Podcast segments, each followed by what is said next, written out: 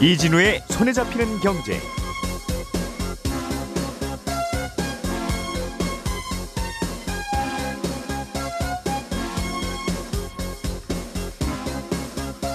안녕하십니까 이진우입니다. 삼성전자가 반도체 공장을 미국 텍사스에 짓기로 했다는 소식이 외신에서 크게 보도됐습니다. 어떤 의미가 있어서 이렇게들 관심을 갖는 건지 알아봤습니다.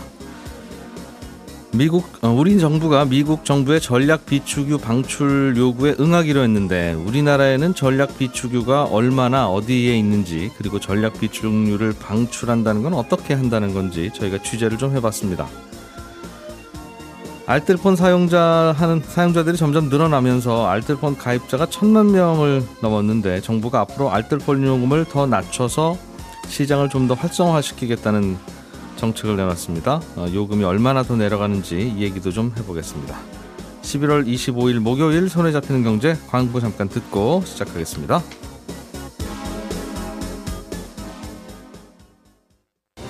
우리가 알던 사실 그 너머를 날카롭게 들여다봅니다. 평일 아침 7시 5분 김종배의 시선 집중.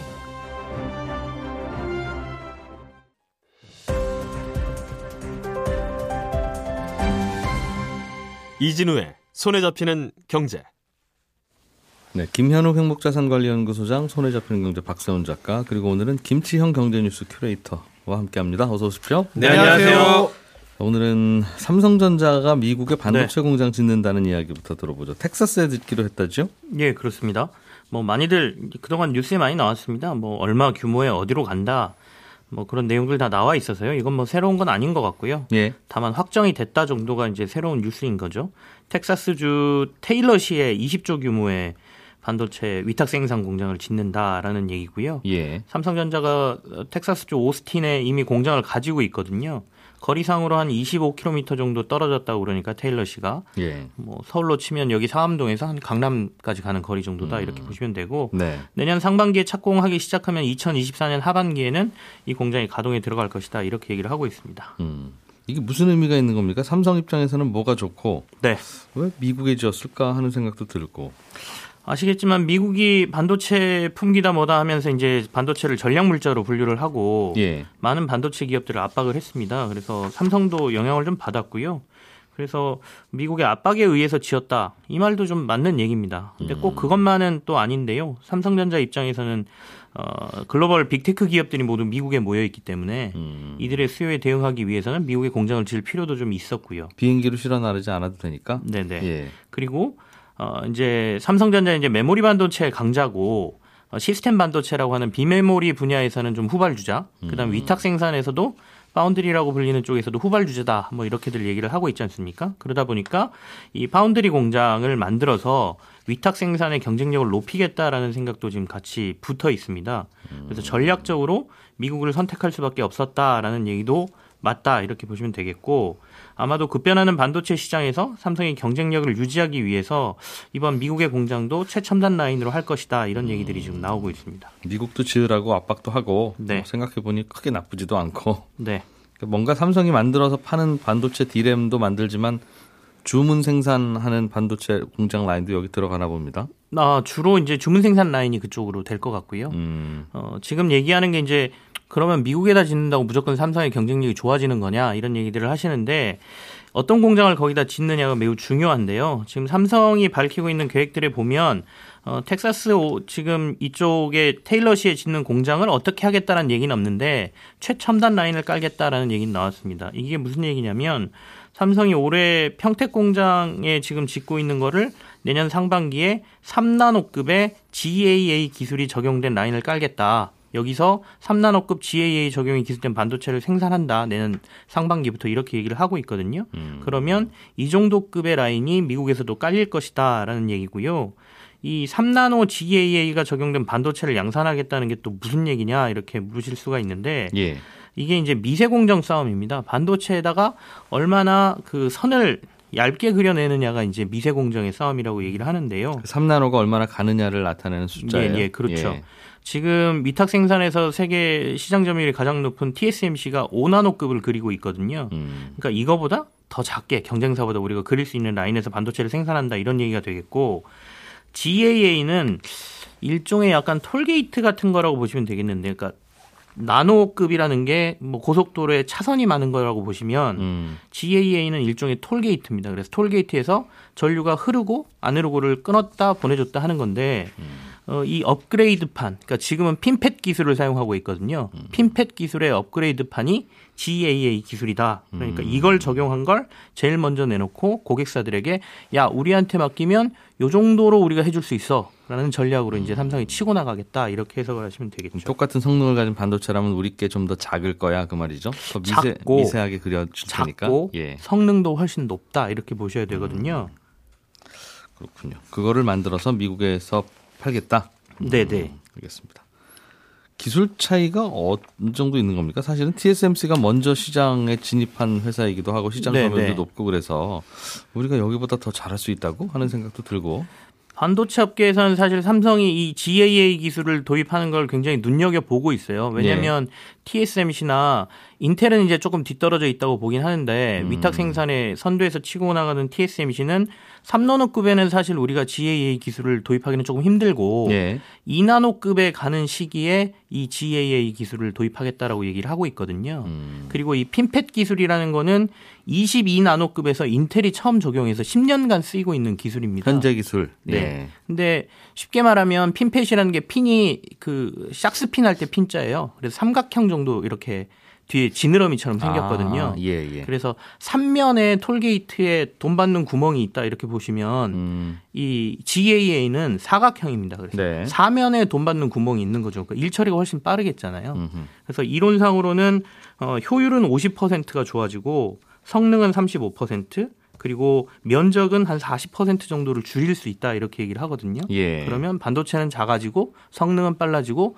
전력은 덜 들어가는 거죠. 그러니까 휴대폰 같이 배터리 많이 쓰는 게 치명적인 네. 기기에는 이런 걸 사다 쓸 가능성이 높겠네요. 네. 그러면 이제 비테크 업체들 막 주문 생산을 요청하는 데들은 우리는 더 강력한 반도체를 원해라고 했을 때 음. 삼성전자가 유리한 위치를 갈 거라는 거거든요. 예. 근데 다만 생산을 해냈는데 수율이 안 나오거나 음. 만약에 성능에 문제가 발생하면 삼성의 전략이 큰 문제가 될 수는 있는데 네. 삼성이 내년 상반기부터 국내에서 먼저 생산을 해서 2024년에는 미국에서까지 이 제품을 생산하겠다라고 하고 있고 TSMC는 GAA 기술을 도입하는 게 2024년 하반기에나 가능하다 이렇게 얘기를 하고 있으니까 예. 1, 2년 사이에 삼성전자가 위, 위탁 생산 시장, 그러니까 파운드리 시장에서 파운 지금 TSMC가 50% 점유율이 넘거든요. 예. 삼성은 17%고 음. 한 20% 이상으로만 치고 올라가 주면 어, 삼성도 좀 가능하지 않을까라는 음. 생각을 하게 될 수 있다는 것이죠. 네. 삼성전자의 미국 공장 이야기 들어봤고요. 박 작가님이 준비해 오신 소식은 미국 바이든 대통령이 네. 어, 전략 비추기를 좀 풀자고 네.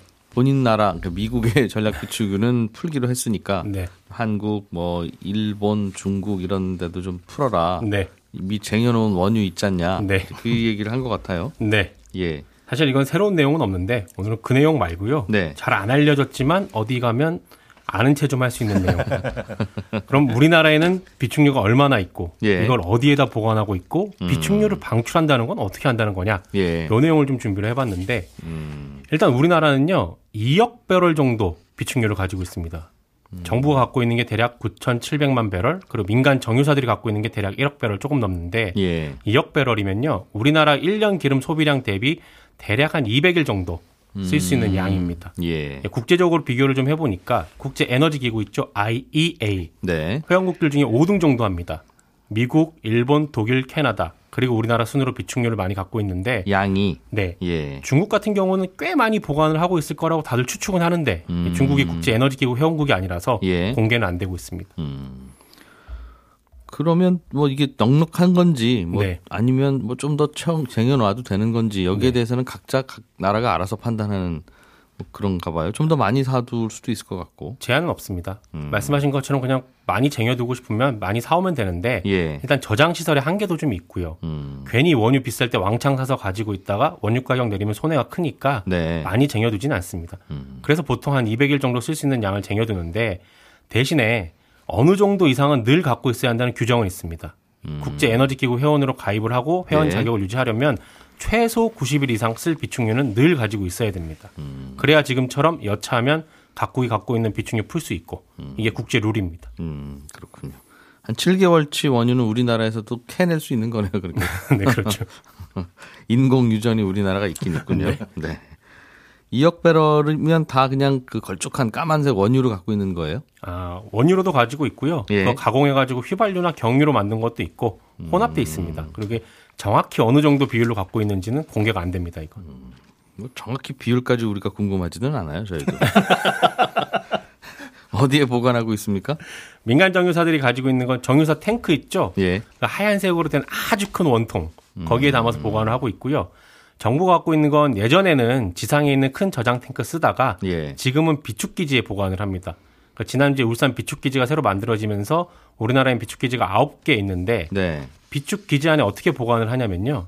큰 안반을 뚫어요. 터널을 만듭니다. 긴 터널을 만들고 그 예. 터널 안에다 원유를 보관하는데 터널 안에다가 물을 부어서요. 수막을 형성을 합니다. 그럼 새지는 않는다는 뜻이죠? 그렇습니다. 예. 거기에 기름을 넣으면 물과 기름은 섞이지 않으니까 터널 아래쪽에는 물이 들어가 있고 음. 네. 물 위에 기름이 떠 있는 그런 형태로 보관을 합니다. 아, 이 보관 예. 방식을 어제 하, 산자부에서 좀 더 자세하게 상세하게 설명을 해주셨는데 공법이 워낙 좀 복잡해서 제가 잘 이해를 못하는 바람에 이 정도로만 설명을 드리겠습니다. 땅 파고 단단한. 단단한 곳에 네. 땅 파고 부어 부어둔다. 네, 원래 원유가 그런 곳에 있대요. 다른 산유국들도. 네. 예.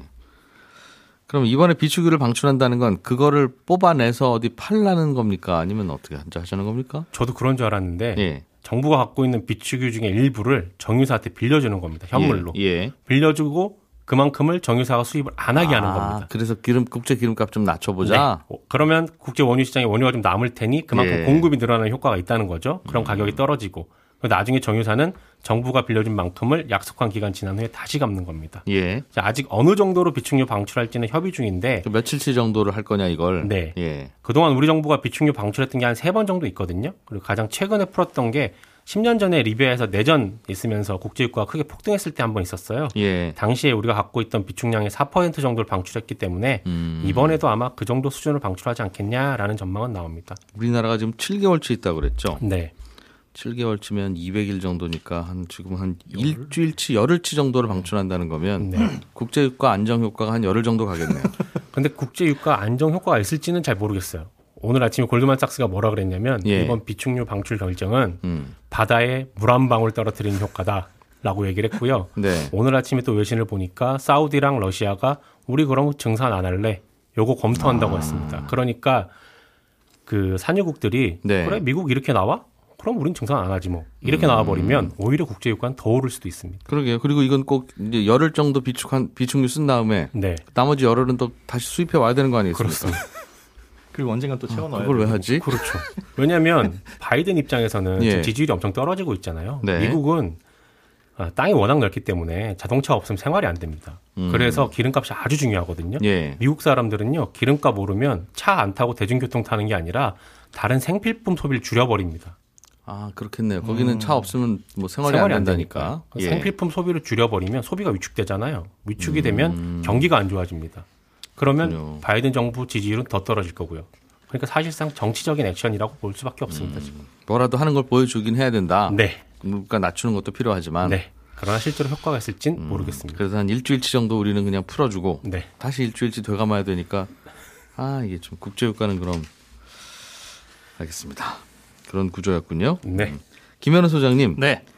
알뜰폰 활성화를 위한 방안이 나왔다는 뉴스네요. 네, 그렇습니다. 알뜰폰 가입자가 천만 명이 넘었다고 해요. 예, 그러니까 우리나라 휴대폰이 뭐 5천만 명이 넘는데 음. 천만이니까 다섯 명 중 한 명. 예. 이 중에서도 한 명은 있을 법한 어, 그렇게 사용자가 많아졌는데 알뜰폰이라는 게 일단 기존 이동통신 3사의 통신망은 그대로 사용을 하면서 뭐 멤버십 혜택 아니면 각종 부가 서비스 다 빼고 음. 어, 통신사 요금제보다는 좀 싸게 휴대전화를 네. 이용할 수 있는 그런 뭐 통신 서비스 혹은 기기 이런 것들 다 통칭하는 말이긴 합니다. 네, 그러니까 기- 어떻게 싸게 나오느냐를 보면 기존 통신사의 광고비라든가 아니면 이게 대리점에서 우리가 휴대폰을 가입을 하면 거기 대리점 뭐 영업사원이라든가 거기에 줘야 될 그런 영업비들 있잖아요. 이런 거 비용들 다 빼고 알뜰폰 사업자한테는 싼 가격, 그러니까 도매 가격에 망을 제공을 하면 알뜰폰 사업자가 거기에 마진을 일부 붙여가지고 이 소비자한테 공급을 하는 방식입니다. 아, 근데 요게 2010년 9월 정도에 나왔는데 지금 정부에서는 10년 넘게 공을 들이고 있는 사업이에요. 그러니까 통신사가 3사, 3개이기는 하지만은 사실상 어, 진입이 힘들고 음, 독점돼 있는 구조다 보니까 거기에 좀 경쟁을 불러일으키기 위해서 공을 들이면서 매번 이제 정책들을 내놓고 있는데 이달 들어서 이제 천만 가입자가 넘어서면서 요금제도 낮추겠다라는 내용을 발표를 했고요. 그다음에 자급제로 발표 아, 발현한 기기도 조금 더 저렴한 보험료, 그러니까 월 보험료가 한 5천 원도 안 되는데 에, 그런 보험료로 파손 보험도 가입할 수 있겠다 하면서 어, 여러 가지 좀 방안을 내놓은 상태입니다. 알뜰폰 가입자가 천만 명을 넘었어요. 네. 어. 11월 첫째 주 기준으로 천만 명이 넘어섰습니다. 보통 한 이제 거의 한 5천만 명 정도 쓰겠죠 우리나라 휴대폰 쓰는 분들이. 2018년 기준에서 5천만을 넘었습니다. 그러니까 한 사람이 두 대를 갖고 있는 경우도 있잖아요. 꽤 있다는 뜻이네요. 아주 어린 아이들은 또 안 갖고 있을 텐데 그거 감안해서도 5천만 개가 넘었으면 그렇습니다. 그 중에서 천만 천만 개가 개. 알뜰폰이다. 예. 이 네 분 중에 저, 저를 포함한 네 분 중에는 저는 아닙니다. 저는 알뜰폰 써요. 어, 저는 아니고 제 자녀들이 알뜰폰이죠. 어, 어. 자녀들만 알뜰하시군요. 어, 그렇구나. 그 정도 비율이네요. 네네. 예. 음, 그러면 어떻게 하면 음, 요금이 내려가느냐? 또 뭐 얼마나 내려가느냐? 예. 이게 이제 알뜰폰도 요금제가 여러 가지가 있는데 통신사도 여러 가지가 있고요. 예. 어, 사용하는 요금제에 따라서 달라집니다. 일단 음. 알뜰폰 요금제 구성을 좀 보면요. 에, 알뜰폰 사업자가 통신사의 사용료, 그러니까 도매 가격, 도매 대가라고 하는데 요걸 지불하는 방식이 총 두 가지입니다. 그러니까 동- 통화와 데이터 사용량에 따라서 어, 금액을 지불하는 정- 종량제 방식이라는 게 있고 네. 요금제별로 사전 정해진 비율로 통신사와 수익을 배분하는 수익 배분 방식이라는 게 있어요. 음. 종량제 방식은 알뜰폰 사업자가 어, 통화나 아니면 데이터를 사오는 거나 마찬가지입니다. 재고 부담을 알뜰폰 사업자가 떠안는 거고. 그렇죠. 뭐 예. 음. 1분에 얼마, 뭐 데이터에 1메가당 얼마 이런 식으로 사와서 예. 사실은 그 알뜰폰 사업자가 다양한 요금제를 만들 수가 있어요. 자체적으로. 네, 그렇겠죠. 재고를 우리가 떠안으니까 싸게 팔거나 어떻게 하고 음, 그렇습니다. 예. 그런데 요건 이제 3G 이하의 휴대폰 방식에만 적용이 되고 아하. 음. 요번에 내려간 걸 보니까 데이터 요금이 여기서는 30%, 음성 요금은 25% 정도 인하가 됐으니까 예. 요게 뭐 그대로 소비자한테 전가가 될지는 모르겠으나 꽤 많은 폭이죠. 음. 그리고 수익 배분 방식 같은 경우에는 통신사에서 이미 있는 요금제를 그대로 갖고 오는 겁니다. 갖고 재판, 와서 재판매 사실상 음. 예, 맞습니다. 사실상 재판매고 어, 대신에 가격은 한 40에서 60% 정도 싸게 판매하는 형태인데 예. 어, 요건 이제 LTE나 5G처럼 데이터 많이 사용하는 요금제에만 적용이 되고 있어요. 음. 수익 배분 방식은.